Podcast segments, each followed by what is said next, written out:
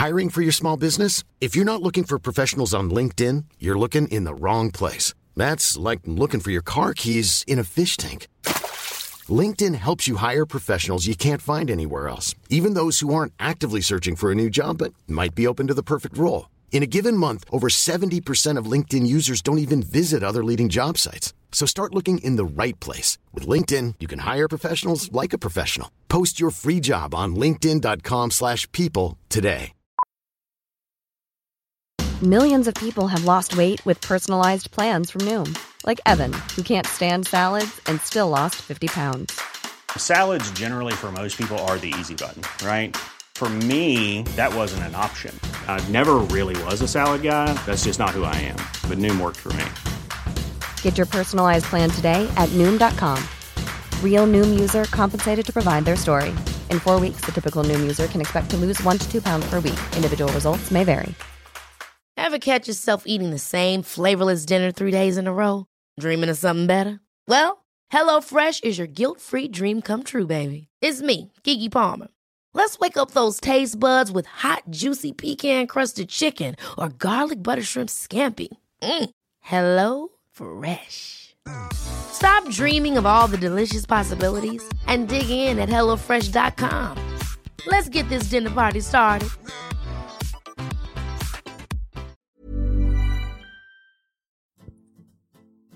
Bonjour à tous, c'est Laurita, plus connue sous le nom de Laurita Socaliente sur les réseaux sociaux.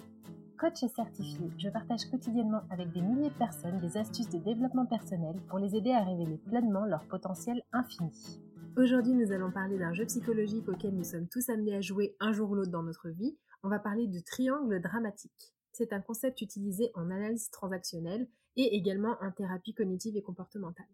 On distingue trois comportements dramatiques qui entraînent des relations difficiles avec les autres. On a le sauveur, qui aide l'autre sans que celui-ci ne lui ait rien demandé ou même parfois contre son gré. On a la victime, qui se fait plus faible qu'elle ne l'est ou qui raconte beaucoup ses difficultés. Et on a le persécuteur qui lui a tendance plutôt à inférioriser l'autre, à repérer les faiblesses des autres et à créer des conflits. Ce triangle s'appelle le triangle de Karpman.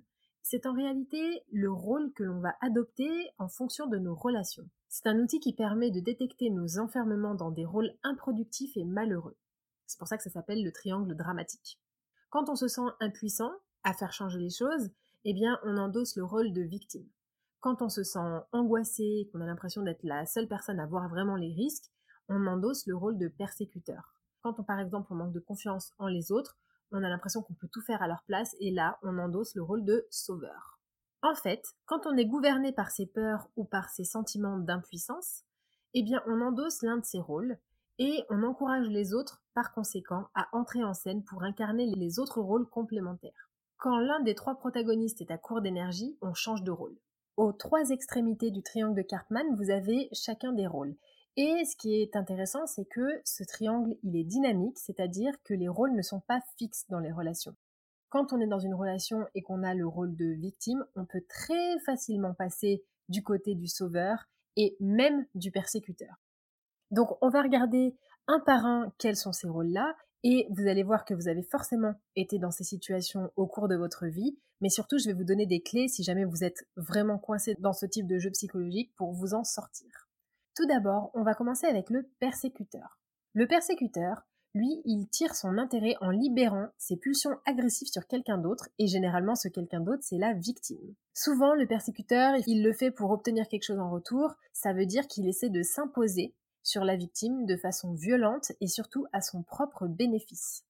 D'ailleurs, le persécuteur, mais on le verra par la suite, c'est souvent un sauveur déçu, qui, en fait, comme il ne sait plus comment s'y prendre pour sauver, eh bien, il emploie la manière forte, ou alors ça peut aussi, parfois, un peu plus rare quand même, mais ça peut aussi être une victime qui a décidé de se protéger ou bien de se venger. Le persécuteur, il n'a pas conscience de ses propres besoins, et surtout, il euh, se fiche complètement des besoins des autres.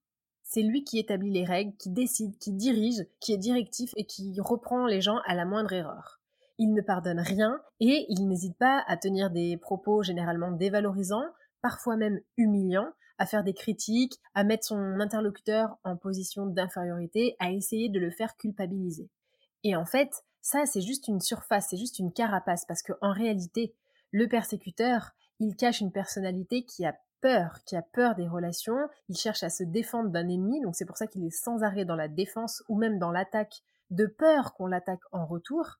Donc en fait, il a besoin d'une victime pour se sentir bien, pour se sentir fort, pour se sentir valorisé. Les phrases favorites du persécuteur, c'est euh, par exemple, tu ne fais jamais rien comme il faut, ou bien je te le dis tout le temps, ou tu n'arrêtes jamais de. Il utilise des termes comme tout le temps, jamais, toujours, etc., etc. Et contrairement aux deux autres rôles, le persécuteur, c'est pas toujours une personne. Ça peut aussi être par exemple une maladie, un handicap, une addiction, etc. Le persécuteur, comme tous les autres protagonistes, ne reste pas toujours un persécuteur, comme je vous le disais, parce que les rôles peuvent être régulièrement redistribués quand il y a des coups de théâtre. Ce qu'on appelle en fait un, coup de théâtre, c'est quand la situation devient intenable pour l'un des trois, et du coup ça lui fait changer de rôle, bah, du, par conséquent les autres aussi vont changer de rôle. Je vous donne un exemple un peu concret. Quand un sauveur est fatigué de ne pas voir sa victime le laisser agir ou juste l'écouter, il va devenir persécuteur. Par exemple, si vous êtes fatigué de voir que votre conjoint fume la cigarette et que vous souhaitez qu'il arrête mais il n'écoute rien parce qu'il n'a pas envie d'être aidé, au fur et à mesure vous allez devenir persécuteur. Ensuite nous allons nous pencher sur les deux rôles les plus intéressants selon moi, qui sont le rôle de la victime et du sauveur. La relation entre la victime et le sauveur peut être une relation de codépendance. Le sauveur garde bien au chaud la victime dépendante de lui en l'encourageant à devenir une victime. Les besoins de la victime sont comblés par le secouriste et du coup devient davantage dépendant. Quel est le profil de la victime? Une victime, c'est quelqu'un qui subit, qui se plaint beaucoup. Généralement, la victime, elle essaie d'attirer l'attention sur elle, mais pas du côté positif. En particulier l'attention du sauveur d'ailleurs. Pour des personnes ayant des problèmes de manque affectif, c'est la situation idéale pour recevoir de la compassion, de la protection, de l'attention. Exactement comme le persécuteur, la victime ne connaît pas ses propres besoins et elle ne sait pas comment y subvenir, et c'est pourquoi, en fait, elle espère qu'un sauveur viendra s'en charger pour elle, ou viendra lui donner les clés, ou viendra la sauver. La victime, elle se plaint beaucoup, comme je vous le disais. Euh, elle se sent dans son droit de se plaindre. Ça lui fait du bien, en fait, d'extérioriser ses plaintes, d'être négative. Ça, ça lui fait du bien de partager ses difficultés. Généralement, la victime ne veut pas non plus reconnaître ses responsabilités.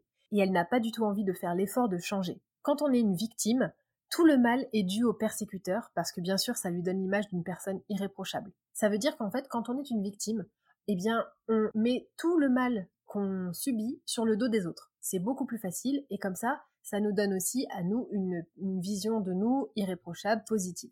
Les phrases favorites de la victime, et là je suis sûre que vous en connaissez, c'est je fais tout bien et il me fait sans cesse des reproches. Ou euh, je sais pas comment faire pour qu'il soit satisfait, il n'est jamais content ou bien j'ai pas de chance, pour vous c'est plus facile, euh, tu ne fais jamais ça pour moi, tu ne viens jamais me voir, personne ne fait attention à moi, personne me fait des compliments, etc. etc. Généralement c'est quand même, comme vous le voyez, des phrases un peu généralistes et très très négatives. Tout cela fait que la victime n'a pas vraiment envie en fait que la situation change parce qu'elle se complaît dans son rôle, elle se plaît dans son rôle de victime parce qu'elle a de l'attention, parce que les gens viennent la plaindre, et du coup, malheureusement, on le verra plus tard, le fait de plaindre des victimes, de toujours être, euh, de les caresser dans le sens du poil, ça ne les fait pas du tout évoluer et ça ne les fait pas du tout aller mieux. Et d'ailleurs, si la situation s'arrangeait, eh bien, elle serait malheureuse puisqu'elle n'aurait plus l'attention dont elle bénéficie, elle n'aurait plus non plus d'excuses pour justifier ses problèmes, et elle ne pourrait pas euh, cacher en fait la, la flemme qu'elle a d'assumer ses responsabilités ou ses besoins. Je ne sais pas si vous avez ça dans votre entourage, mais moi j'ai des personnes qui sont sans arrêt en train de me dire qu'elles ont des problèmes, que pour elles c'est difficile, que en ce moment elles sont submergées émotionnellement pour telle et telle chose. Et quand on regarde en réalité, elles se créent leurs propres problèmes. C'est juste des problèmes qui sont au final des problèmes que tout le monde rencontre et qui pour autant euh, ne, ne viennent pas plomber certaines personnes qui sont totalement équilibrées psychologiquement. Une personne qui est prête à tenir le rôle de victime, elle va par conséquent attirer un sauveur. Elle va appeler quelqu'un d'autre ou quelque chose d'autre à être son persécuteur. Si personne ne veut jouer le rôle du persécuteur, eh bien la victime va l'inventer. Ça va être par exemple des corvées, des factures, le mauvais temps, euh, une maladie, plein de choses. Et enfin, le sauveur. Donc le sauveur, comme on l'a vu, c'est la personne qui fait tout pour sauver la victime, ou même qui fait tout pour sauver les autres, même si ceux-ci n'ont rien demandé. L'intérêt du sauveur est bien plus évident que celui des deux autres, parce que devenir sauveur, c'est tenir un rôle beaucoup plus gratifiant. Ça permet d'avoir une bonne image de soi et aussi une bonne image auprès des autres. Mais c'est pas tout. parce que ça apporte aussi de la satisfaction que quelqu'un lui fasse confiance, donc ça flatte l'ego, et le sauveur généralement se réjouit d'avoir quelqu'un qui est dépendant de lui, parce que ça lui donne aussi le contrôle. Et ça, c'est encore une fois, attention, tous ces mécanismes-là, c'est des mécanismes inconscients. J'insiste là-dessus parce que je sens les commentaires venir, mais moi, je fais pas ci et ça. Sachez que c'est complètement inconscient parfois. Et en fait, le problème, c'est que le sauveur place la victime en incapacité. Pour lui, la victime ne pourrait pas s'en sortir sans lui. Le sauveur est bien souvent une ancienne victime, d'un autre jeu d'ailleurs, avec d'autres personnes, avec d'autres acteurs, qui ressent du mal-être en voyant la même situation se produire chez quelqu'un d'autre, ce qui le pousse à agir même quand on ne lui a rien demandé. Donc ça n'est pas toujours le cas quand même, faut mettre une nuance, mais ça peut assez souvent arriver. En réalité, le sauveur, il s'occupe des besoins des autres pour oublier ses propres besoins insatisfaits ou ses propres démons à lui. Les phrases favorites du sauveur, c'est je suis occupé mais je vais t'aider, ou bien j'ai fait ça pour toi, ou encore laisse-moi m'en occuper, je vais m'occuper de ça, etc. Le sauveur n'a donc pas plus d'intérêt à ce que la situation s'arrange que les deux autres, parce que comme la victime, si le problème prend fin, eh ben il n'a plus de raison d'exister, et la personne qui jouerait ce rôle perdrait ainsi tous ses avantages. Il est à différencier des sauveteurs, pompiers secouristes, qui eux passent à l'action et corrigent la situation en ne faisant pas semblant d'essayer comme le fait le sauveur. Enfin, pour que le sauveur puisse perdurer, il a besoin évidemment d'une victime, mais il a aussi besoin d'un persécuteur pour justifier son existence. Quand on est dans le rôle du sauveur, on a l'impression qu'on veut sauver les gens qu'on doit sauver les gens. On a envie de sauver sa mère, ses amis, son conjoint, ses collègues. On veut en fait sauver les autres de leur misère, les aider dans leurs difficultés. Et bizarrement, quand on est un sauveur, quand on se place en sauveur, on va attirer toutes les personnes qui sont des victimes, des gens torturés, des gens angoissés, des gens stressés, des gens négatifs aussi. Quand on est sauveur, on s'entoure généralement de personnes qui ont besoin d'être sauvées, mais le problème c'est que ça peut assez rapidement déraper et on peut vite s'en plaindre. On va être là à dire tout le monde a besoin de moi, tout le monde me sollicite. On a l'impression d'être complètement débordé. Et parfois même ça crée de la frustration parce qu'on a l'impression d'être là pour tout le monde, mais que l'inverse n'est pas forcément vrai. Ça laisse un énorme poids sur les épaules et malheureusement, la plupart du temps, on s'approprie le malheur des autres. C'est-à-dire que quand on n'arrive pas, et c'est ce qui arrive la plupart du temps, à sauver la victime, eh bien, on va emmagasiner, on va absorber les sensations négatives que la victime va ressentir. Une chose très importante à savoir si vous êtes dans le rôle du sauveur, c'est que vous ne pouvez pas sauver quelqu'un qui ne souhaite pas être sauvé. On n'aide pas les gens qui ne veulent pas être aidés et personne ne viendra vous sauver vous parce qu'en fait la seule personne qui est responsable de ses propres émotions, c'est la personne en elle-même. Et elle n'est non seulement responsable de ses émotions, mais elle est également responsable de ses actions. Le problème, c'est que si vous essayez de sauver quelqu'un qui n'a pas envie d'être euh, aidé, eh bien vous allez vous épuiser et vous allez vous sentir frustré. Comme je vais reprendre l'exemple de la cigarette parce que c'est extrêmement parlant, on ne fait pas arrêter quelqu'un de fumer si cette personne ne l'a pas décidé d'elle-même. Vous aurez beau lui trouver toutes les études du monde, tous les rapports, toutes les bonnes raisons. Vous pourrez lui montrer des photos d'ailleurs. La preuve, la preuve flagrante, c'est que sur les paquets de cigarettes, il y a des photos absolument affreuse et que les gens continuent d'en acheter. Et c'est pas ça qui les dissuade de fumer. Pourtant, vraiment, quand on n'est pas fumeur, on se dit, mais moi, si je vois ça sur un produit, il devrait faire la même sur le Nutella, mais bref, j'arrête d'en acheter. Le rôle du sauveur, généralement, il est dû au fait que, quand on était plus jeune, on n'a pas pu sauver quelqu'un. Euh, ça peut être, par exemple, un décès d'une maladie, par exemple, mais ça peut être aussi, euh, on a vu quelqu'un partir, par exemple son frère qui a quitté la maison, ou, ou des choses comme ça, ou quelqu'un qui est en échec scolaire. En fait, quand on est petit, on endosse une espèce de culpabilité par rapport à ça, et ensuite elle se répercute le plus souvent dans notre monde d'adulte, dans lequel on souhaite justement rattraper ce qu'on n'a pas pu sauver quand on était petit. Lorsqu'on endosse le rôle du sauveur, c'est parce qu'on veut combler un besoin d'importance. On a six besoins fondamentaux, nous les humains. Je vous ai fait un podcast juste avant là-dessus, donc je vous le mets dans les bars, mais sinon vous pouvez aller le chercher sur la chaîne. Et euh, en fait, on a besoin que les autres nous aiment. On a besoin que les autres nous, valorisent. Et du coup, pour répondre à ce besoin d'importance, vous avez plein d'autres solutions. Vous n'avez pas besoin, par exemple, de sauver les autres pour qu'ils vous aiment. Vous n'avez pas besoin de dire à votre conjoint d'arrêter la cigarette pour qu'il vous aime. Vous n'avez pas besoin euh, de dire à votre mère euh, d'arrêter d'être négative pour qu'elle vous aime. Vous avez juste besoin d'être vous, d'aider et de mettre en valeur vos qualités pour que les gens vous aiment. Je ne sais pas si vous connaissez ce genre de personnes qui, ont extrêmement besoin d'être aimées, qui ont besoin de plaire, qui ont besoin de séduire, et en fait qui se plient du coup à toutes les volontés de tout le monde juste pour être aimées. Et le truc un peu tricky dans cette histoire, c'est que généralement, quand on se place en tant que sauveur, On a l'impression qu'on le fait pour les autres, on a l'impression d'être altruiste, ça valorise gravement notre ego, mais en fait, quand on essaie d'être sauveur, c'est pour nous qu'on le fait. En fait, on se sacrifie pour plaire au monde, on le fait parce qu'on a envie d'être aimé. Une autre chose à savoir dans ce triangle, c'est que ce n'est pas aider quelqu'un que de vouloir le sauver. Il faut d'abord lui donner les clés. En fait, quand vous êtes sauveur et que vous voulez sauver la victime, le problème, c'est que si vous ne lui apprenez pas le chemin et que vous êtes toujours à l'écoute, que vous êtes toujours disponible, que si la personne vous texte des milliards de messages par jour en vous disant que ça va pas, etc., et que vous êtes toujours là pour elle, eh ben en fait, elle n'aura pas envie d'aller mieux. Elle va avoir envie de vous écrire et elle n'aura pas envie de se brusquer. Donc si vous êtes dans une position de sauveur, je vous invite à vous demander est-ce que j'aide réellement cette personne que je suis en train d'essayer de sauver ou pas? Et autre chose intéressante, c'est que quand on se sacrifie, quand on se place en tant que sauveur, eh bien, automatiquement, on place la personne en face comme quelqu'un qui est un bourreau au final. Parce que on va le rendre profiteur, on va être à son service en fait, et ça fausse toutes les relations. Quand on se place en tant que sauveur, on positionne l'autre en tant que tortionnaire. Et surtout, on le positionne dans une position qu'il n'a pas du tout envie d'avoir. Quand quelqu'un veut vous sauver, vous pouvez avoir par exemple l'impression que vous abusez de, son, de sa bonté ou de sa gentillesse. Je vous donne un exemple concret. Si jamais je veux vous sauver, je vais essayer de vous aider, et peut-être que vous allez avoir l'impression que euh, vous abusez de moi en fait, que vous abusez de ma gentillesse, que vous abusez de mon temps. Je vous positionne comme profiteur. Donc du coup, vous devenez persécuteur. Attention, il peut se passer dans n'importe quel domaine de votre vie. Vous allez être placé sur une pointe du triangle jusqu'à ce que l'un des trois protagonistes soit essoufflé de son rôle et que du coup, hop, il coulisse jusqu'au rôle d'après. Si par exemple vous êtes sauveur, vous pensez que l'autre est une victime, vous allez essayer de l'aider, mais du coup vous allez au final finir par la placer en tant que persécuteur et vice-versa. Vous allez incarner ces trois points parce que vous allez tellement vouloir sauver la victime que vous allez finir par devenir son bourreau, ou bien même vous-même vous allez devenir la victime et la victime va devenir le bourreau. Bref, c'est sans fin. Donc, par exemple, si on prend l'exemple d'un couple, imaginons que la femme adopte une position de victime. Elle se plaint tout le temps, elle se plaint de sa vie, elle est toujours négative, et du coup elle va devenir persécutrice de son compagnon en lui reprochant de ne pas être assez ceci, de ne pas être assez cela. Ce dernier, qui va commencer à être dans une position de sauveur au départ, va devenir persécuteur en lui reprochant de râler tout le temps, en lui faisant de lui faire la morale sans arrêt.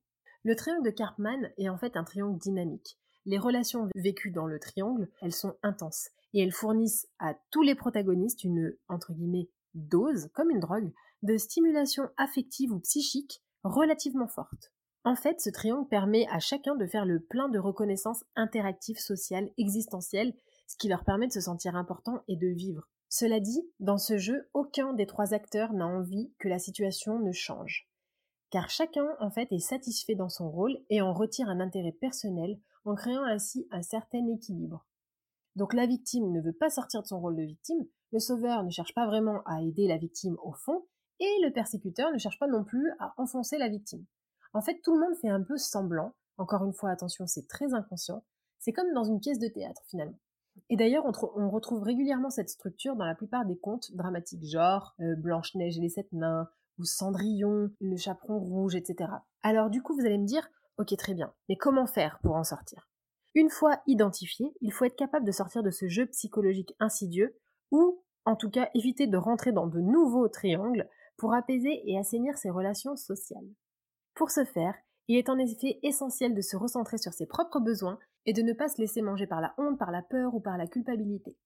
La première étape à faire, c'est accepter qu'on est dans tel rôle pour pouvoir le changer. C'est difficile de se dire ok là je me place en tant que victime ou là je suis en tant que sauveur. Et surtout c'est difficile de se dire ok je suis en tant que sauveur parce que j'ai envie qu'on m'aime. Donc déjà il faut prendre conscience de ça, c'est difficile, ça fait mal à l'ego, mais c'est nécessaire si on veut changer. Si par exemple vous étiez dans une relation où vous jouiez la victime, vous pouvez dire ok j'ai joué la victime, je refusais ma responsabilité, j'entretenais euh, le fait d'être défaitiste, maintenant j'ai décidé que je suis libre et j'agis avec clarté. Ou si vous étiez persécuteur, je tentais d'imposer toujours des règles très rigides, j'ai toujours besoin d'énormément de sécurité.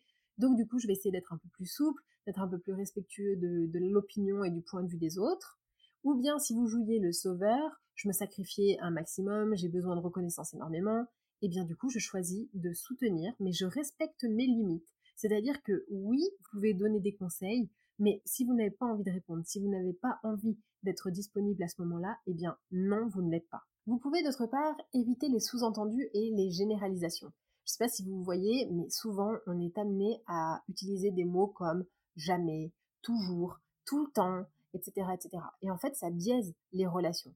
Donc faut éviter un maximum de généraliser. Il vaut mieux parler clairement de ses émotions que de faire des sous-entendus. Par exemple, de dire si tu vois ce que je veux dire. Ça, à bannir d'urgence.